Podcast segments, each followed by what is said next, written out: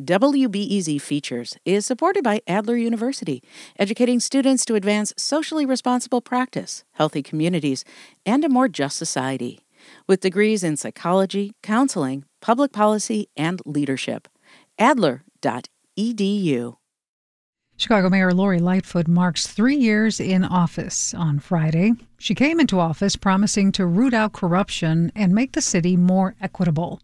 But since her term started, she spent most of her time overseeing a city in the throes of a global pandemic, civic unrest, and rising crime.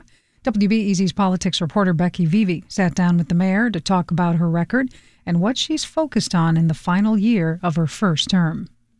Three years is a little bit of an artificial mark, um, but I feel very optimistic about the city of Chicago because if we can get all these things done in the middle of a global pandemic, um, think about what we can accomplish on behalf of our residents when COVID fades into the rearview mirror and we really enter into a new level of prosperity uh, in our city, and that's just within our grasp. How do you feel about what you were able to get done off of the list of many things that mm-hmm. were in your campaign in 2019? Do you feel like you were able to tackled that long list? I think we've made significant progress.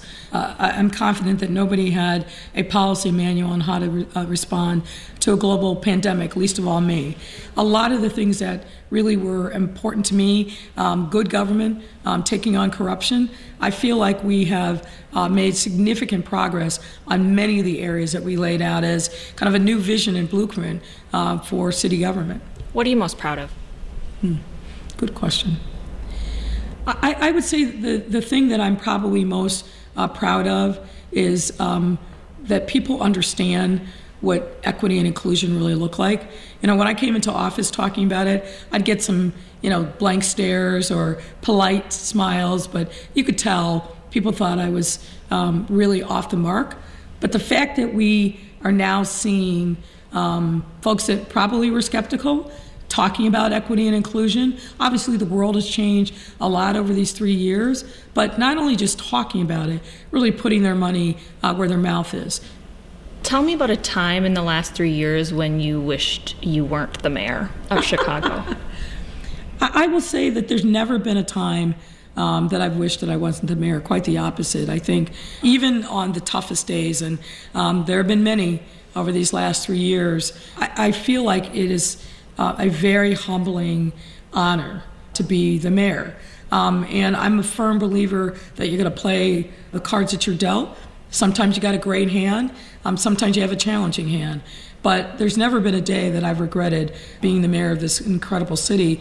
I feel like I've gotten the gift of a lifetime um, from the experiences that I've had, the unbelievable uh, team that I work with every single day, and um, being able to go into uh, neighborhoods and meet people and really see how everyday Chicagoans are living. And I, I, I, feel like I'm a better person as a result of these last three years of the experience. So I don't regret one moment. Mm-hmm. Is there anything that you feel like you promised during the campaign or you promised early on that you very quickly realized was not something you would be able to deliver? well, I, I can't think of anything in particular, but what I'll say is this um, it's very different to govern than it is to campaign. As much as I thought I was prepared, um, I studied, I'd worked in city government before, so I wasn't a neophyte um, coming into this job. But until you really get in and look under that proverbial hood to really understand the facts and what the immediate challenges are, it's a very different thing. A lot of people have made a lot about your personality and do you think do you that see the smirk on my face? I do and i'm wondering if you feel like people are focused too much on style or personality and not actually on the checklist? Um, I, I just don't take seriously the coverage and the stories about oh she's so difficult number one i'm a black woman in america and i say that to say if i wasn't tough if my mother and my grandmother and my father hadn't prepared me for what life was going to uh, bring to me every single day as a black woman, I wouldn't be sitting here now. We have to be tough. And I don't know any black woman that has risen to any height whether it's in uh, the public sector, whether it's private sector or otherwise, that doesn't isn't tough because that's what the circumstances demand. People discount us and want to push us to the side simply because of our gender and our race. And I was raised um, to know that if I worked hard, that if I got my education, that I had a right to be in any room. And I don't make any apologies for that. And I also think it's laughable given the, given the male counterparts who have sat in this seat. Um, it's just it's silly to me, particularly when you think about the things that we have been able to get done over these last three years, all of which are um, passed through city council budgets that were voted on uh, with majorities, and in many instances, overwhelming numbers of, of, of members voting yes. If somehow, magically, nobody can get along with the mayor. I mean, it's just nonsense. What is on the horizon for you? What do you want to get done in this next year? Well, uh, in particular, I want to make sure that we continue uh, to recover from COVID. Uh, we still have to get more people uh, vaccinated.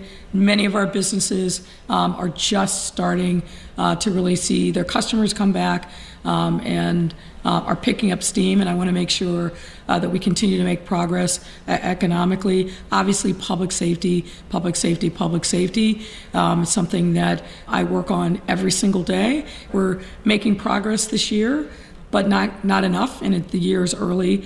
Um, and particularly seeing real progress in uh, the 15 neighborhoods that we focus a lot of attention uh, on, which have um, historically driven 50% of our violence. I feel like we are um, seeing a, a, recipe that we can replicate across our city.